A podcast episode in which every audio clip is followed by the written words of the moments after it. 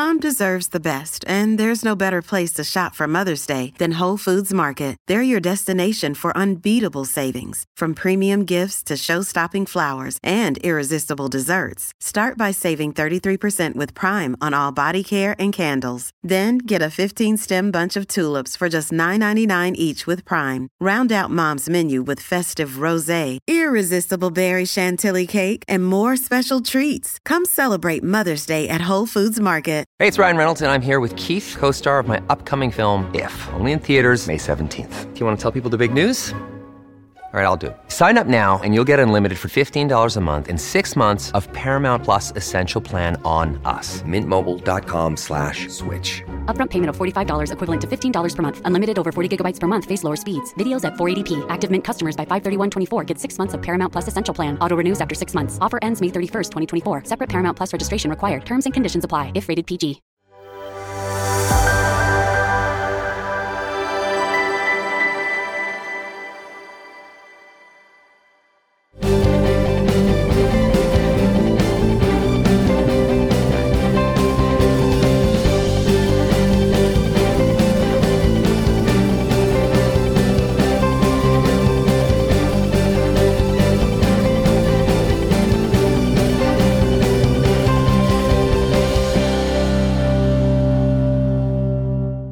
Australia, my name is Teela Reid. I was part of the constitutional dialogue process. Teela has been there in the heart of creating a, a framework for rethinking our constitution. Referendum engagement group member Teela Reid. You have all these remarkable people like Thomas Mayo and, and Teela Reid. We have to understand this concept of the voice is the first step in redistributing power. There does need to be these tough decisions and reparations for what First Nations peoples have lost. This notion of reconciliation, it's not enough. The voice is a.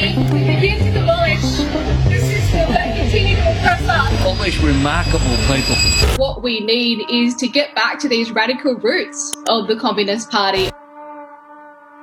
It's going to be very difficult once we succeed for a government to ignore this voice. It will be powerful. Authorised by Matthew Sheehan, Advance Australia, Canberra. Hello and welcome. It's great to have your company. I'll come back to Teela Reid and The Voice in just a moment. It's a packed show once again today. I want to unpack the horrendously biased reporting of the ABC's Four Corners program last Monday night, which was little more than a cheer squad for controversial and experimental gender treatment on children. Bob McCoskrie of Family First New Zealand will join me to talk about the movement he's leading across the Tasman that is pushing back on the anti family agenda there. I'll also give you a sneak peek of the interview Bob did recently with two of the Manly Seven who refused to wear the Pride jersey last year. This hasn't been picked up by mainstream media anywhere. It's a terrific interview. Also, coming up, I'll speak with Michael Kolokossian, the Executive Director of the Armenian National Association of Australia, about the humanitarian crisis in the Christian Republic of Artsakh. And of course, uh, Kirralie Smith from Binary joins me as usual. All that and more, don't touch that dial. But first, the voice. Teela Reid is the latest radical architect of the Indigenous voice to Parliament, hiding in plain sight, thumbing her nose at Linda Burney and Anthony Albanese. Well, perhaps she's not thumbing her nose at them, they know exactly who she is.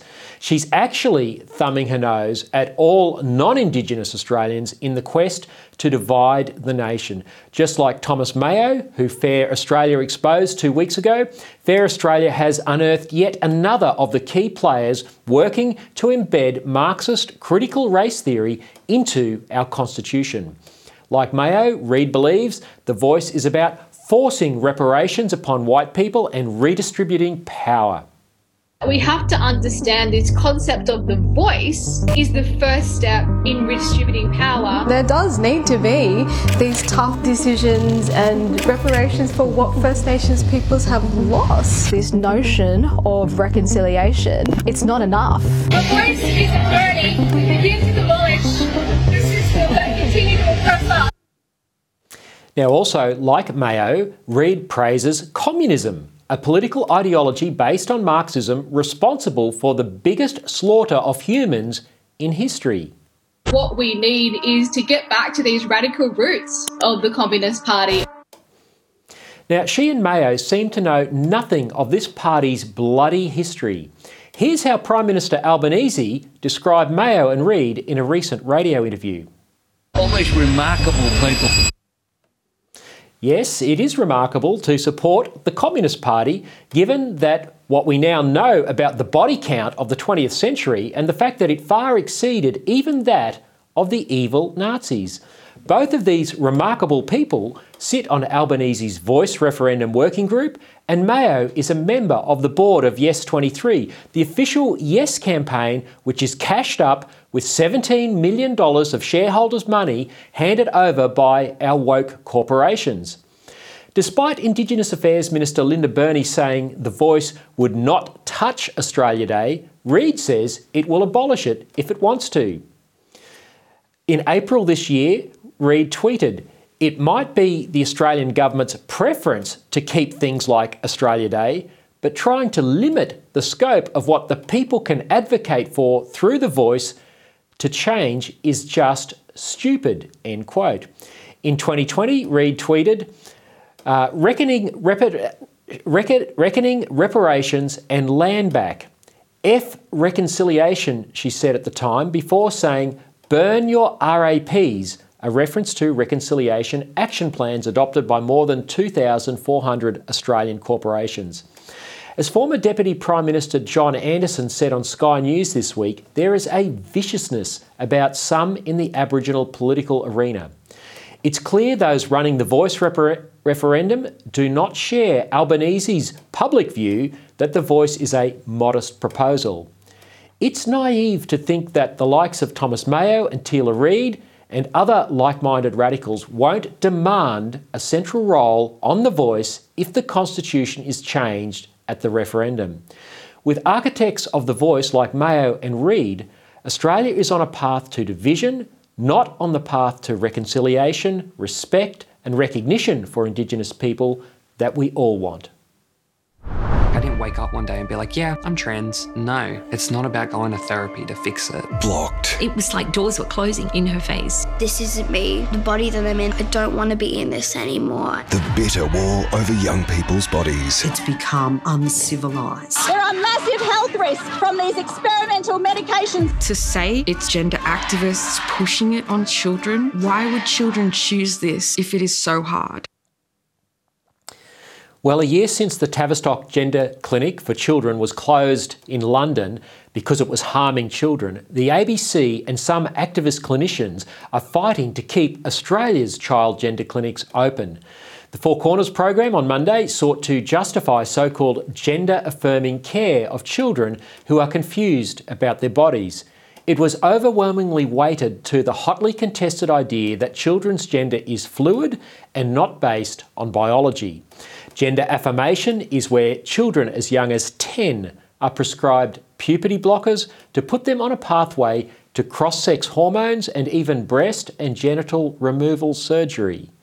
Four Corners presented as self evidently good these controversial and experimental gender conversion treatments which alter children's bodies irreversibly, making them sterile and destroying sexual function. None of the consequences were discussed in any depth. Four Corners seemed focused on discrediting research conducted by courageous clinicians at the New South Wales Children's Hospital Westmead's Gender Clinic, which showed children were not being helped by gender conversion therapies. The Australian newspaper reported back in March that the Westmead researchers found, and I quote, one of the central justifications for gender affirming medicine that it alleviated psychological distress was not borne out in the experience of the young people studied, with 44 out of 50 patients diagnosed with gender dysphoria reporting ongoing mental health concerns four to nine years after presentation at the gender clinic, many after transitioning. End quote.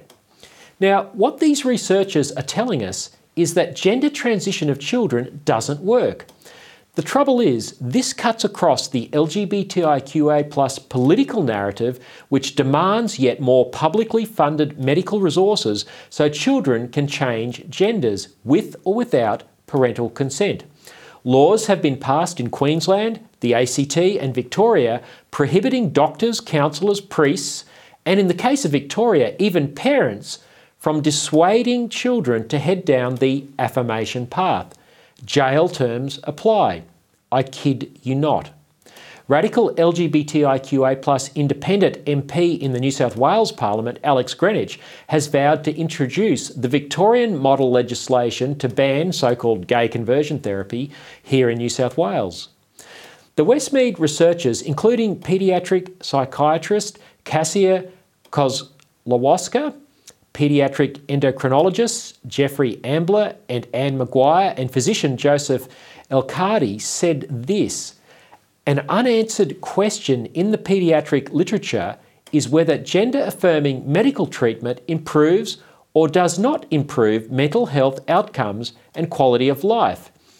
In the era of evidence based medicine, the evidence base pertaining to the gender affirming medical pathway is sparse, and for the young people who may regret their choice of pathway at a future point in time, the risks for potential harm are significant. End quote.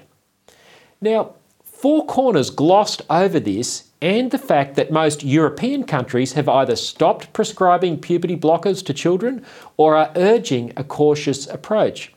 Virtually unheard of 10 years ago, there is now an epidemic of children presenting at child gender clinics around the nation. In 2014, there were just 211, but by 2021, the number had increased tenfold to 2,067 uh, children presenting at gender clinics, all off the back of LGBTIQA plus indoctrination programs in our schools, backed up by, pol- uh, by the popularising of LGBTIQA plus themes on social media. Melbourne's Royal Children's Hospital had more than 3,370 referrals and last year had 1,095 patients. In contrast, Westmead, uh, where clinicians are pushing for a more cautious approach, had just 145 child patients in 2022. The Queensland Children's Hospital has 642 children waiting for an appointment.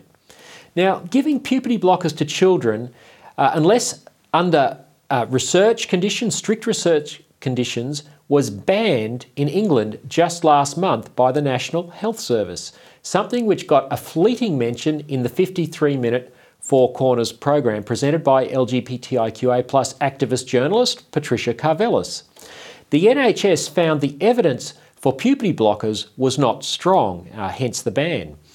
However, the ABC is signed up to the LGBTIQA lobby group ACON, which gives points to corporations through an equality index if they promote LGBTIQA agendas. Now, Karvelas is a host uh, at, at ACON events, but neither her nor the ABC's association with the activist group was disclosed. Instead, Four Corners chose to focus on the tragic suicide of a 14 year old girl who it was claimed took her life because she could not access gender conversion therapy at Westmead. Now, child psychologist Dr. Gillian Spencer who has been punished by her employer, the Queensland Children's Hospital's gender clinic, because Dr. Spencer spoke out against puberty blockers. Uh, she was given a cameo on the Four Corners show uh, as just one of three dissenting voices whose views were not taken seriously. Invited to speak on Ben Fordham's 2GB radio program the day after Four Corners went to air, Spencer was able to say what Four Corners was not telling the public. Uh, the show did something irresponsible, which was to frighten parents with a tragic story of a child's death and claim that it was due to a lack of access to gender services. And I'm aware that there are parents with kids in the car driving to school, but I just need to let parents know that the risk of death for children with gender dysphoria is the same as that of children with other mental health problems. And there's no evidence to show that the that social transition or the use of puberty blockers or cross sex hormones reduces the death rate or improves psychological functioning. Um, so, to my knowledge, never before in mental health have, has um, the death rate been used to promote interventions to children that are so poorly evidence based and um, have such a high risk of harm. Now, sadly, the LGBTIQA plus political activists and their friends in the media always play the suicide card as a way of shutting down debate, knowing that journalists will rarely do their job and investigate properly. The New South Wales Health Minister, Ryan Park, has taken the bait. Instead of following the European lead and reviewing the harms to children and looking at those unanswered questions in the paediatric literature, he's launched an inquiry into why more children can't be put on the gender conversion therapy conveyor belt. With those pesky Westmead researchers discredited, LGBTIQA plus political activism rolls on. Job done. The ABC can cash in its ACON Equality Index points. Well, joining me now to unpack the Four Corners report is our regular contributor, Kirralie Smith from Binary. Kirralie, what did you make of Four Corners on Monday night? Uh, it was painful, Lyle. It was very difficult to watch, very heartbreaking on many levels, but infuriating on other levels. You know, the fact that it opened up with the reinforcement of gender stereotypes, you know, that because a boy likes a dress or pushing a pram or, you know, wearing pink, he's suddenly a girl. And it's absolute nonsense. It's ridiculous. And you know what? I've never heard a, a, satisfying argument or point of anybody who wants to appropriate the opposite sex of using anything but stereotypes. You know, um, we're accused of this, you know, um, putting stereotypes on people, but we're the ones saying no. Let boys be feminine, let girls be tomboys. It's, it's insane. That's right. Don't push them into this pathway. I, I thought it was extraordinary, Kirralie, that there was no discussion in the whole 53 minute program of the fact that this phenomenon barely existed uh, 10 years ago. I mean, the numbers show it's increased tenfold uh, since uh, about 2011. And, and yet, um, Patricia Karvelas, the, the uh, ABC journalist who was presenting this, who did the research, uh, didn't make any comment at all on the fact that this is a, a new and it's a modern phenomenon. Yeah, and, then as you've already noted today, Lyle, it, you know, she and the ABC are both ACON subscribed. Uh, you know, they push an agenda. Uh, they don't want the facts to come out. And these are the facts. Professor Dianna Kenny did refer to the rapid onset gender dysphoria phenomenon that is happening, that, uh, you know, these numbers are out of control and they are very recent and very new. And uh, when you do- we don't even have to dive that deeply into the figures or into ACON or into the activism to see that uh, they really are taking these stereotypes, taking these vulnerable young people who who have genuine struggles, but their genuine struggles are in the areas of autism, of mental health, of eating disorders, of um, you know the the very normal and common uh, expressions of adolescence and struggles that people go through, and yet all of a sudden the solution is to make these children into lifelong medically dependent people who will not be cured or not resolve their gender identity issues, but will have them reinforced in their life every single day when they have to take pills or injections or have surgery, and then all the horrible repercussions that come from that. Yeah, that's right. I thought um, Dianna Kenny uh, didn't get a very good go on the program. Neither did uh, Dr. Gillian Spencer, and I played her clip uh, earlier. Uh, and they had a, a, a token um, detransitioner. But again, um, the, the, concerns that these three people raised were, were, just glossed over and received a minuscule amount uh, of the time. Um, so, you know, this was incredibly biased, as you say. ABC has signed up to ACON, um, which is a, is a lobby group for these issues. So, um, it's hard to believe that objective journalism, this, that this could be passed off as objective journalism. It's, it's a shame on our ABC. Oh, absolutely is. You know, the, the sinister music that's played when anyone criticizes gender ideology and the sympathetic tear jerking music that's played for everyone else, the conflation of, you know, genuine medical issues with an ideology. Uh, you know, it was very predictable. I didn't think that it was going to be anything better, but it's just still disappointing when our taxpayer funded uh, national broadcaster just so blatantly insults our intelligence and uh, and disregards the medical evidence and uh, puts these young people at greater risk, I believe, by pushing a narrative uh, that they've done. Yeah, ab- absolutely. You know, them playing the, the, suicide card. Uh, I addressed that again in the editorial, and um, and uh, Dr. Gillian Spencer, brilliant there.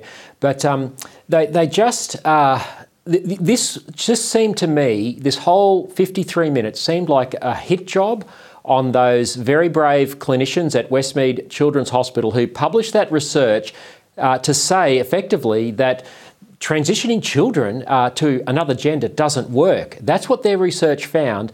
Uh, anyone who watched, I think, Four Corners on Monday night could see that uh, those arguments weren't taken seriously, but it left an impression, a vibe that somehow uh, that transitioning children, putting them on this path to puberty blockers, cross-sex hormones and surgery is the only way to go. It left people without hope and it leaves parents without any other, other hope. Yeah, well, it, the whole ideology is built on a lie. Nobody can change their sex. And it is cruel and unkind to reinforce that lie and to suggest that affirmation pathways are the only solution because they're not. They're very inappropriate. The countries that have bothered to do the research and have bothered to uh, hold inquiries, like the UK, like Sweden, Norway, Finland, many states in the US, they all draw the same conclusion that this is not appropriate for children. And as Dr. Gillian Spencer said, we shouldn't be putting children on puberty blockers at all. They're used off label, they're harming children, and it's unacceptable. We need an inquiry here in Australia to uh, reveal the same things. Uh, we absolutely do, and, and sadly, you know, that the hapless New South Wales health minister, as I said in, in the editorial, um, he's gone the other way. He's saying we've got to have an inquiry into how we put these children on this conveyor belt towards, you know, puberty blockers, etc. Uh, crazy stuff. I, I, think some of the um, reaction online was fascinating too um, Kirralie. Uh, I noted the Greens member uh, in the federal parliament for the seat of Brisbane, Stephen Bates. He made it very clear in a tweet, and uh, hopefully we can get this up on the screen, uh, that there is no both sides of this debate, just hatred and bigotry. Now, this is a member of the federal parliament. This is pretty typical of the pro LGBTIQA plus reaction on social media. Uh, what are we to make of this? Well, first of all, where's the opposition? Like, where is the opposition? Where is the coalition? Where yeah. are, you know, the Nationals, the Liberal yeah, Party, point. and others standing up against this? Because it's absolute nonsense.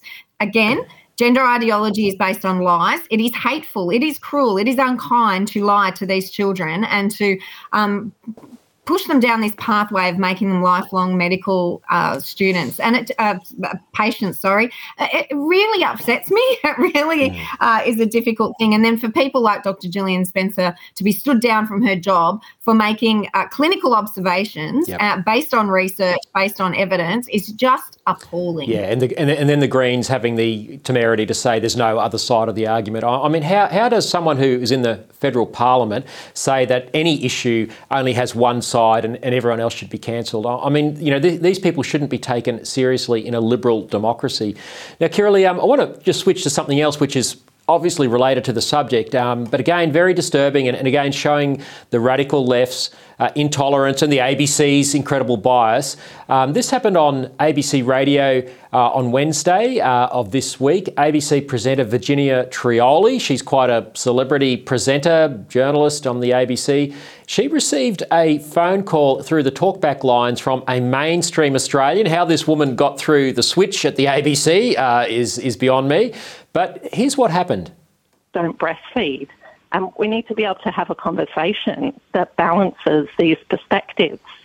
And yeah, online is where we are having that conversation. Yeah, it's curious. As a woman, and I hear from people like you, Elizabeth, and you're most welcome to, to call in and, and have that view, and for me to, for all of us to hear it this morning. But as a as a, a woman, and as a woman who was uh, born with uh, a uterus, I've got to say that uh, the what you're talking about from the e-safety commissioner and also the, the points of view as trans groups, it, it doesn't bother me and it doesn't in any way take away or detract from my experience uh, as a woman, from growing up as a woman, from being from a woman, a woman who's given birth, and a woman who's breastfed. It just doesn't bother me one bit that that terminology might change and might be a bit more inclusive. So it's strange, isn't it, how how it uh, can upset people like you? Doesn't it concern you that men are attempting to sabotage the relationships of their partners and their babies and trying to push them out of the way. No, and no, it, no, it doesn't because I, I, don't see that's what they're doing. Virginia. No, it, it doesn't are. bother me at all. It, So you, you're in favour of men uh, using babies to affirm their gender identities as breastfeeding mothers? Oh my goodness, Elizabeth, that's not what's going on there. If they're, That if they're is what's going no, but if they're a trans woman, they're a trans woman. It's, it, they're a trans woman, just not a no cisgendered woman. idea. Sorry, I have no idea. Trans women are trying to affirm their gender identities Okay. by attempting to induce lactation. It's happening. All right, I'm going to let you go there. Um, and uh, in the interest of hearing all views, and yes, I know many of you will be cross at me that that conversation went as long as it did, but I think it's perfectly play- fine for a, an open line like this to actually have those views heard within boundaries. And uh, Elizabeth believes that that's what's going to be curtailed as part of uh, free speech curtailment you know, that, that might be imposed on the social media giants. Let's see if that's how that plays out. But we can get to all sorts of issues related to that when the spin doctors. Uh, there's no words for that, uh, Kirralie. I mean, the sneering, the patronising, the the condes- condens- Oh. conde- the condescending, Condescending. tone of Yeah. that, uh, the, the barely disguised contempt. Um, that's our ABC. Oh, it, it was like that's all I could hear was the condescending tone and the complete and utter narcissism. You know, she just if it doesn't affect her, then it's not a problem for anyone, which is just outrageous. But a, a woman with a the point uterus, a woman me- with a uterus. That's how she. That's how Virginia Trioli identifies now. Why, why Oh. can't you just be a woman? Uh, uh, exactly. Look, it, it's just crazy because, uh, like, there's so many issues here. But I think the main issue is that babies should never be Exactly. used to legitimize or excuse the fetishes of males or anyone in the in this um, instance. But in this instance, um, you know, the males, some of the ones we're talking about are ones that, you know, they're all over social media with their fetish, with their nipple clamps, with everything else going on, and breastfeeding or, you know, imitating breastfeeding a baby. They can't breastfeed a baby. They can't replicate mother's milk. It's a very poor imitation and it's not for the baby's benefit. And this isn't about transgender or anyone else. This is about what's best for the baby. And using a baby in this uh, instance is not what's best for the baby. So I think it's absolutely disgraceful that uh, that she and others would excuse this kind of behaviour. Yeah. Um, all I can say, Kirralie, is we must urgently defund the ABC. It is the enemy of normal uh, mainstream Australians. Kirralie, uh, that's all we have time for today, but uh, thank you so much for sharing your insights with us again. Pleasure. Thanks for having me, Lyle. Well, it's great to have my friend Bob McCoskrie, the CEO of Family First New Zealand, joining me. He's our semi regular Trans Tasman correspondent. Bob, um, it was great to have the privilege of being at your Forum on the Family just last month. You had 900 delegates uh, there in Auckland, and you'd assembled a world class lineup of family policy speakers, including former Deputy Prime Minister of Australia, John Anderson. Um, there was a real buzz throughout the conference. Do you sense that something is shifting in New Zealand? Are, are people beginning to stir? Are they pushing back and saying enough is enough? Yeah, hi Lyle. Good to be on the show again. And uh, yeah, I was surprised that we actually let some Australians into the country. uh, John Anderson, you, uh, and also John Steenhof from the Human Rights Law Alliance as well, who was a speaker. Yeah, look, uh, it has been growing. Uh, We used to sort of average about 300 to these conferences, but in the last two that we've had, it's been 800 and now 800 plus. And there seems to be an appetite for pushing back. And so that's why we called it uh, building a courage culture. And it's about overcoming the cancel culture. It's about people standing up for their faith, uh, no matter the consequences, uh, and identifying also that there's a new cultural woke religion that's being rammed down on our on our society, and uh, we need to learn to recognise it and stand up to it. Yeah, you, you made that point really well, actually, in, in your talk, Bob. You made the case that this is a religion, and I'm looking forward to you sharing that at uh, the Family First conference here in Australia in September. I'll talk more about that at the end of the show. But uh, at your conference, you showed um, on the big screen um, a video interview that you managed to get with two of the Manly Seven. And for people who don't know, the Manly Seven uh, were the Warringah Sea Eagles players, and uh, the two that you interviewed, Josh uh, Aloiai, if I've got that uh, pronunciation right, and, and Toff Sipley, uh, both were part of that group that refused to wear the Pride jersey last year. How hard was it, Bob, to track these guys down and convince them to speak on the record about their experience? Well, uh, I know Josh's brother, so I sort of had a connection there. But uh, at the time that that actually happened, we put out a uh, supportive meme because uh, a number of the players were Kiwi players in the Manly Seven that were making the stand, and so we said we stand with them, uh, and that people should be free to believe in the same way that we stood with. Um, with uh, Israel Folau and Maria uh, at the time that they were also, you know, under the pump for speaking their faith. And so uh, we made contact. Um, I wanted them to actually come over and speak in person, but they were preparing for a game, which fortunately they won uh, two days after the conference. So, so I grabbed my uh, cameraman and we went over to uh, Sydney and uh, did the interview with them. Look, I found them just down to earth, humble guys who simply felt that by wearing the flag, they were bowing down, uh, wearing the shirt, sorry, mm. they were bowing down to the culture and uh, we need to understand, like Shadrach, Meshach, and Abednego, that we, we shouldn't bow down. We should politely refuse.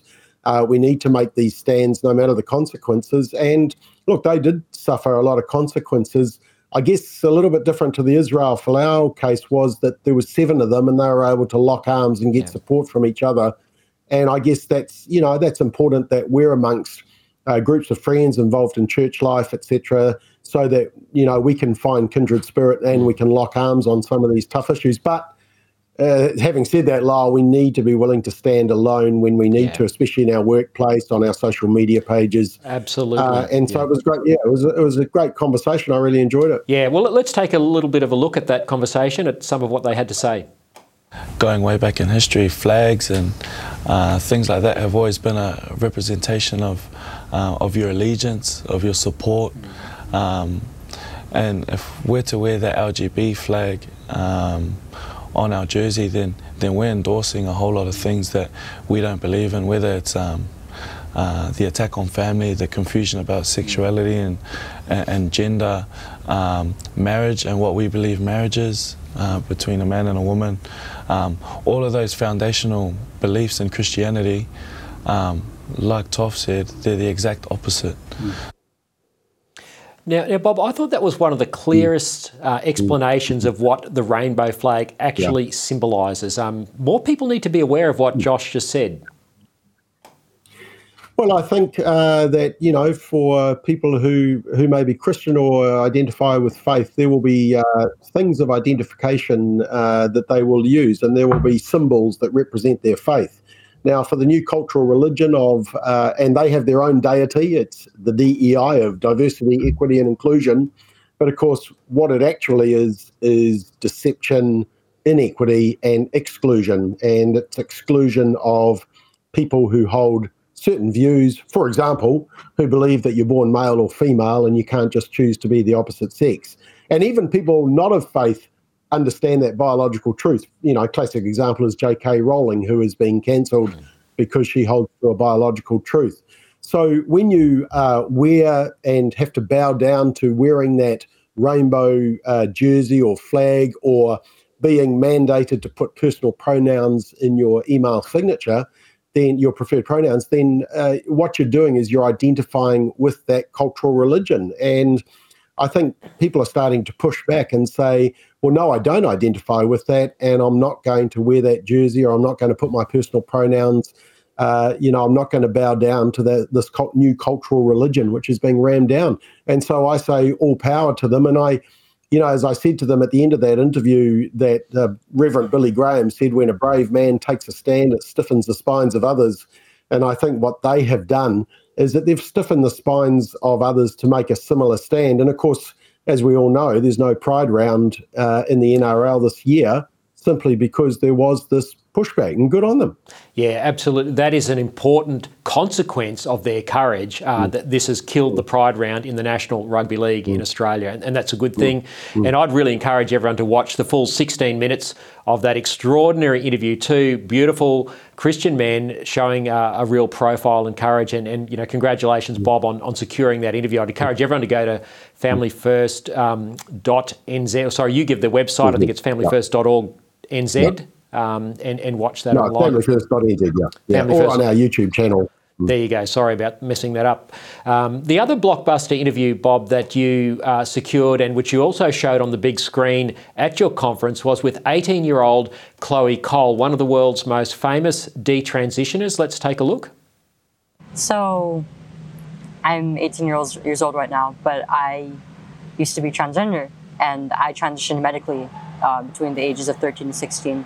Um, I started socially transitioning, changing my name and my presentation at the age of 12. 12. And yeah, I was diagnosed with gender dysphoria shortly after I turned, turned 13. And just about half a year after that, I was put on puberty blockers and then testosterone. And when I was a sophomore in high school, I don't know what the equivalent in New Zealand would be, but uh, I was 15 years old Okay, and okay. I Yeah. I underwent a double mastectomy. Ted. A double mastectomy. Yeah. It's uh, heartbreaking, isn't it, to hear that? This is someone who's 18 years old and as a 15 year old had both of her breasts cut off. Um, what do we say to that? Yeah, and one of the uh, interesting bits in the interview was that I said to her, you know, when you were being diagnosed, were your parents told that they had to go along with your uh, identity and your dysphoria, or else they'd have a dead daughter, you know, better to have an alive transition son. And she just immediately jumped and said, Oh, yeah, yeah, yeah, of course they were told that. And that's what parents are being told. There's no evidence for it. It's being used as a sledgehammer to basically get parents on board with this uh, whole uh, affirmation type approach. But it's it's destructive. Look, uh, sitting with Chloe, she's 18 years old, and yet I found more wisdom coming from her in that short 10 minute interview than I've heard out of most politicians on this issue. And that's because she has lived experience and she's got lived long term consequences. I mean, she can't have children, she won't be able to breastfeed. Uh, you know, she has lost the ability to be a mother because she's been part of this grand social experiment. And look, I actually, Lyle, with all credit to Australians, and as you know, I don't give much credit to Australia very often, but uh, they are actually, you know, you're starting to see some major pushback on the whole chemicalization and castration of uh, gender dysphoric kids. We are we aren't seeing that in New Zealand. We're still on this juggernaut being pushed by the government and government funded groups in the Ministry of Health. Uh, and so, you know, um, I think w- what the European countries are doing, Australia is starting to look and see the UK as well. People are starting to wake up. Hopefully, not too late. Yeah, look, uh, and, and we'll always bring you on this show to um, give Australians a bit of a backhanded bob. Thanks very much. But uh, look, it, it is a roller coaster ride here. Um, yes, we have seen some incredible reporting in the Australian newspaper, leaked letters from the Endocrine Society of Australia saying these puberty blockers don't work. Um, surgeons coming out saying we should stop cutting the breasts off children. Um, they put it as starkly as that. But unfortunately, our Four Corners program on the national broadcaster just this past Monday night uh, did a big snow job, and um, it was it was really a cheer squad, as I said at the top of the program or earlier in the program, uh, for this whole uh, gender affirmation thing. So our, our our media and our politicians are doubling down on it. But but Chloe has actually been instrumental in seeing these gender clinics banned in parts of the US. Uh, her advocacy has been quite successful, hasn't it? Yeah, it has. I mean, she's uh, been to a number of states uh, where she's been able to share her experience, and I think you know, uh, I think I've learnt this in social debates, and probably you have as well, Lyle. That often it's not the best argument that wins; that it's the best story. It's the lived experience, and what the uh, mainstream media will never tell you are the Chloe stories. They'll never tell you about the regret, the detransitioners. You, they won't talk about people like Walt Heyer, who we also had at our conference Yeah, terrific. uh, and even Keira Bell. You know, they, they struggled to even talk about uh, Keira Bell. So from the UK. Uh, and so that's why we need to get these stories out. And I think we've, you know, we have new opportunities through the show that you're hosting through uh, social media channels, and we need to take opportunity of, of those to get the real story out. Yeah, absolutely. I was interested, um, Bob, in, in talking to you while I was over there at your conference, and I think you made the comment publicly that y- your media are just, um, they're, they're not covering your stuff anymore. You used to get um, massive media coverage uh, in the early years. You've been going 17 years. You've pretty much been blackballed now. But you made the comment that we are the media, your social media, because of interviews like this one with Chloe and the Manly Seven and many other things, your McBlog, uh, it's going gangbusters, isn't it? Yeah, I mean, I just checked before we came on to this interview to see uh, how many had watched the Manly Seven, and I mean, we'd had about sixteen thousand views uh, through our just one of our Facebook channels. Through YouTube, it was up to about five thousand. Uh, and I mean, we have a, a database of just under 60,000 that we email. So it, it, the, the word is getting out there. And I think, yeah, people are getting turned off from the mainstream media, uh, rightly so, because they just don't feel they're getting a, a, balanced view and they're not hearing both sides of these important social debates. So that's why we made the effort to uh, go to Chloe and go to the Manly Seven. Uh, you know, if, if, if, if we can't get them over here, then you know we need to make this effort, and it's it's really important to hear their stories. Yeah, uh, it's interesting, Bob. Um, you know, this is what you can do through alternative media channel, uh, channels, and it's very powerful.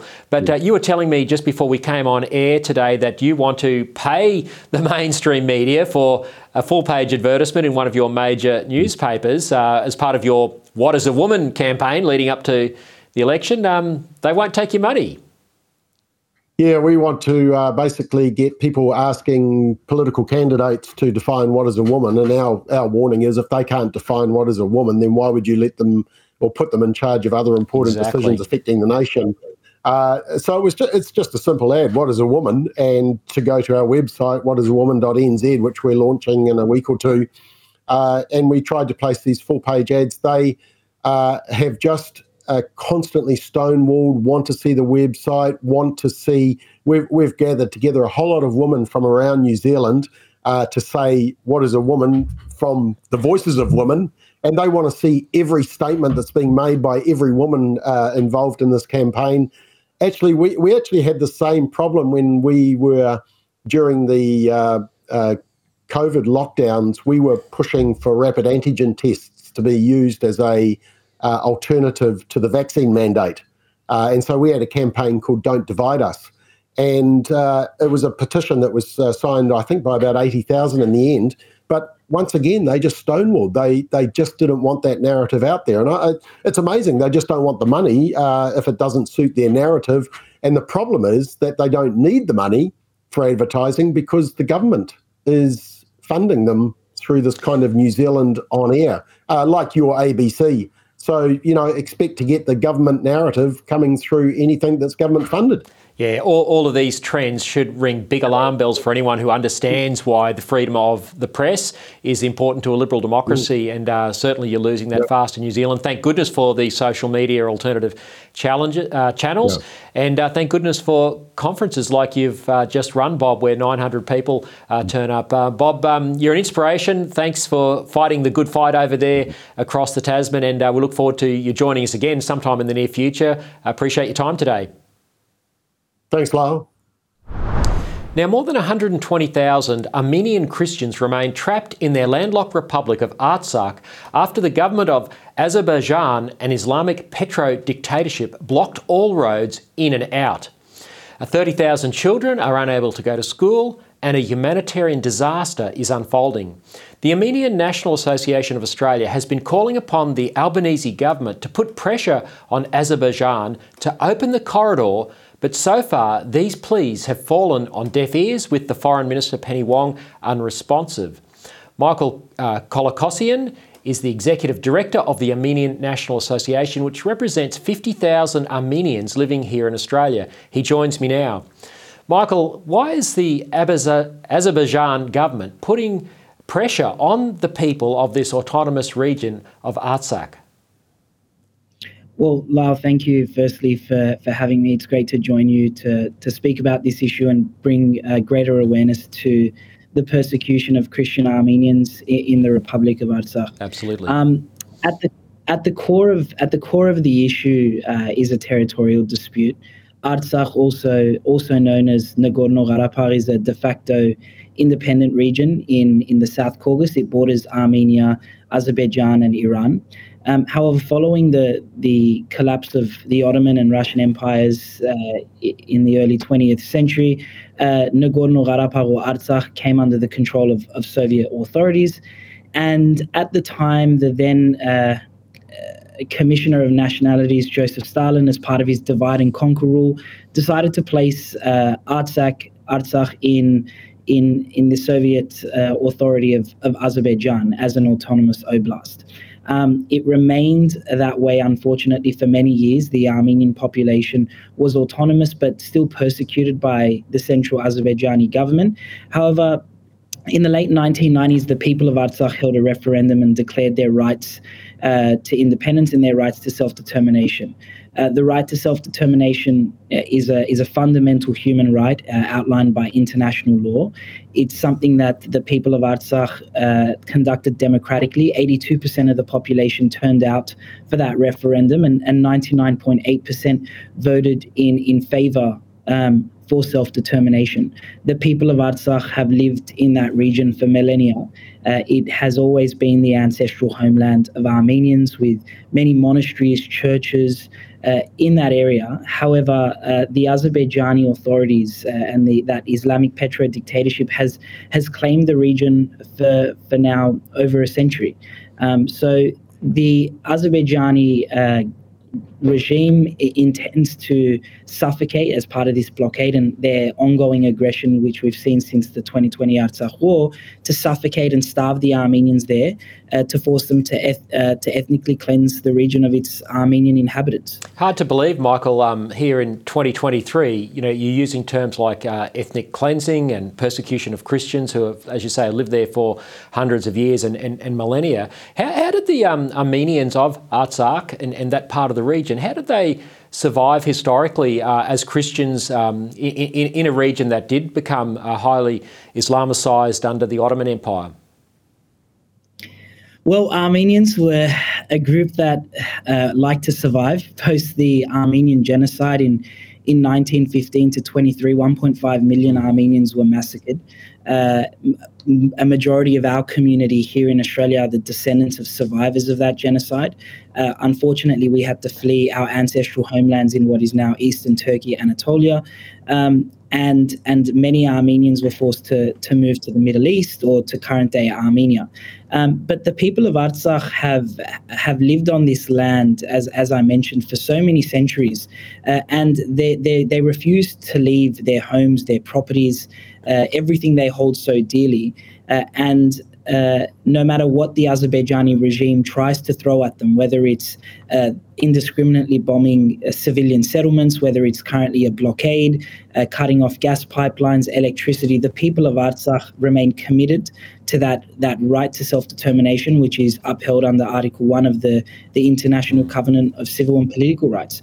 Uh, they fundamentally believe that they have a right to live in their land and to live in a democracy, and they're not uh, willing to allow you know a regime like Azerbaijan, which has been run by uh, it's been run by the same family for, for three decades now, yep. to threaten them with an iron fist. So, so Michael, it's intriguing to me then. Um, you know, the uh, is Islamic people who live here in Australia and other parts of the world, they say Islam is a religion of peace. Where are the Islamic leaders condemning the um, the actions of the Azerbaijan government in persecuting these people uh, in Artsakh. Uh, are there other Muslim leaders who will who will stand against this sort of tyranny and, and you know ethnic and religious cleansing? Yeah, well, look, I think at, at the core of the current blockade, any any sort of any civilian, any Australian would condemn this humanitarian crisis. I think. But, but where, are, where are the public voices in the Islamic community condemning an Islamic state that's clearly acting you know, not in accordance with international law and established conventions? Well, you're right, Lyle. Unfortunately, we haven't had had those sentiments being shared by members of, of uh, the Islamic community or leaders of, of the Islamic community. I think uh, it has to do with the influence of Azerbaijan and Turkey and, and the role of, of their leaders, silencing those who, who would even speak up about this issue. Um, because I, I fundamentally believe that you know there are those in the community in the Islamic faith who who would stand against this, yeah. who would stand against this blockade. I agree with um, that. Mm. But but they're but they're silenced by dictators, uh, oil, oil dictatorships, two dictatorships who not only deny the Armenian genocide, but who actively uh, and and c- conduct aggression against against Christian Armenians today. Mm. Um, so there is there is no appetite from those regimes to allow people to speak up against this humanitarian crisis. And, it's unfortunate that we haven't had those sentiments shared here in Australia Ab- as of yet. Absolutely. Uh, you, are spot on, Michael. And, um, you know, the, the, core of this problem, or a big part of the core of it, is the fact that Turkey um, you know, doesn't acknowledge the Armenian genocide in 1915, which happened under the cover of the Dardanelles campaign, which uh, Australians and New Zealanders uh, fought so heroically in at Gallipoli. Um, but all these years later, you know, we've, we've got this persecution continuing as if we haven't learnt the lessons of that original genocide. Why is the Albanese government then uh, so reluctant to speak up about what is clearly a, a humanitarian crisis uh, looming in Artsakh? Well, the Armenian National Committee of Australia, we've made several pleas on behalf of our community to the Albanese government through uh, Senator Penny Wong, the Foreign Affairs Minister of Australia. We've called on her government, uh, sorry, the Albanese government and uh, Minister Wong in in her position as foreign minister to call out Azerbaijan to to condemn the blockade and to stand with the international community, the likes of the European Parliament, France, the US, Canada, uh, who have all called on Azerbaijan to open the road of life. It's it's considered the road of life because 400 tons of of, of goods go through that road on a daily basis, which hasn't happened for over 200 days now. Um, and we're, we're encouraging our foreign minister to stand in line with uh, our allies, democratic countries who have called on Azerbaijan to do this, and use its well respected voice in the international community to amplify the concerns of local Australians, local Armenian Australians. The Albanese government hasn't engaged with our community on this on this issue uh, as effectively as as we hoped. Uh, we have sent, as I mentioned, numerous appeals. Uh, our most recent appeal has gone unanswered uh, in the in the lead up to the 200th day of the blockade, which was on the 29th of June. Um, and the reasons for that are not justifiable. We're talking. You, you mentioned that it's a humanitarian crisis. We're not. We're not asking for the Australian government to comment on the territorial uh, dispute that is currently taking place between the people of Artsakh and, and the dictatorship of Azerbaijan. We're asking the Australian government to do one simple thing: stand with the International Court of Justice, the top judicial organ of the United Nations, which has uh, ordered provisional measures on Azerbaijan to open the corridor. It's as simple as that. Mm. Uh, an Australian judge, Hilary Charlesworth, is a member of the ICJ. Uh, she voted in favour of those provisional measures. Uh, so we are asking our government, the government that represents us, to echo the sentiments of of, uh, of Ju- uh, Justice Charlesworth and the ICJ more broadly, and, and its Australia's Australia's allies. Uh, the reluctance could stem from the economic relationships that Azerbaijan has with Australia. It could stem from Turkey's role uh, and and so-called as an, a so-called ally of Australia uh, and its its uh, its threats against uh, Australia for things like the genocide, but also because the uh, Australian ambassador is based in Ankara and, and Turkey and Azerbaijan have such a great relationship that any condemnation of Azerbaijan would would cause disruption uh, by Turkey. So these these are the sentiments that we're feeling on the ground. Um, but to our community, to to Christians, to our allies, whether they're from the Greek, Assyrian, Jewish, Kurdish communities, uh, this isn't uh, a justifiable response from from the foreign minister or the Albanese government. No, it's absolutely not, um, Michael. And uh, look, what can Christian groups do in particular to support uh, these 120,000 Christians that are trapped there uh, and that are being persecuted? Um, potentially facing a genocide. What can Australian Christians do to support your community here in Australia and to put pressure on the government to take a different approach? Well, because of the the commentary from the international community and the awareness that's been raised, particularly from genocide groups as well, Genocide Watch, uh, the Lemkin Institute for Genocide Prevention, the International Association of Genocide Scholars, who are all issuing red flag alerts or or statements uh, notifying the international community of the risk of genocide. We're doing our bit to, to amplify that and raise awareness here in Australia.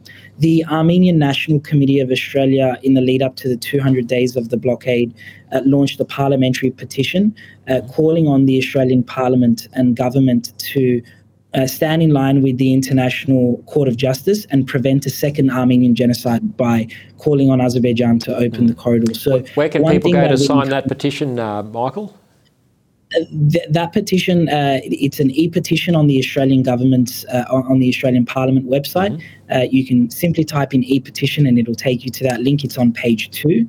Um, you simply need to verify your email uh, when, when they send you a link. You can also uh, uh, look for the link on the Armenian National Committee of Australia's social media platforms. It's it's pretty much everywhere. So we're really encouraging our community and the, the Christian community to get behind us on this and, and help sign that petition.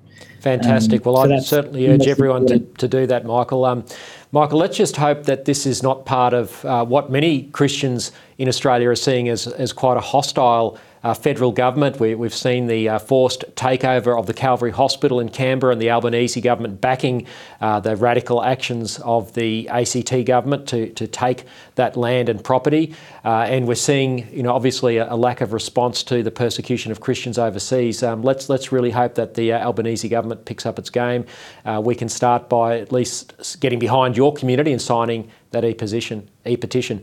Michael, thank you so much for being with us today and helping uh, shine a light on uh, what's happening in, in this part of the world.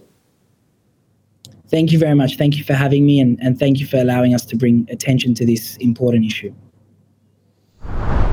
Well, before I go, just a quick reminder about the Family First National Conference here in Sydney on Friday, September 1 and Saturday, September 2. We've got a terrific lineup of speakers headed by former Deputy Prime Minister John Anderson and, of course, two of our guests from today's program, Bob McCoskrie and Kirralie Smith. Daniel Wild, the Deputy Director of the Institute for Public Affairs, will also be there along with a whole host of others. This conference is unique for a political party because we'll be talking about the issues that the mainstream parties have abandoned the place of marriage in public policy, human rights for the unborn babies, the truth about gender, a sensible policy on energy and economics, and how to fix the cost of living crisis. You won't want to miss this event. Together, you and I can build a political party to shake up and change politics for good in this nation. It will be held at Chatswood in Sydney, where there's easy access to public transport and ample cheap parking available for conference delegates. Register today at the Family First website, familyfirstparty.org.au. Uh, you don't have to be a party member uh, or a, uh, just, just an interested supporter and an observer. You'll all be welcome. That website again, familyfirstparty.org.au. Please get your tickets today. I hope to see you there.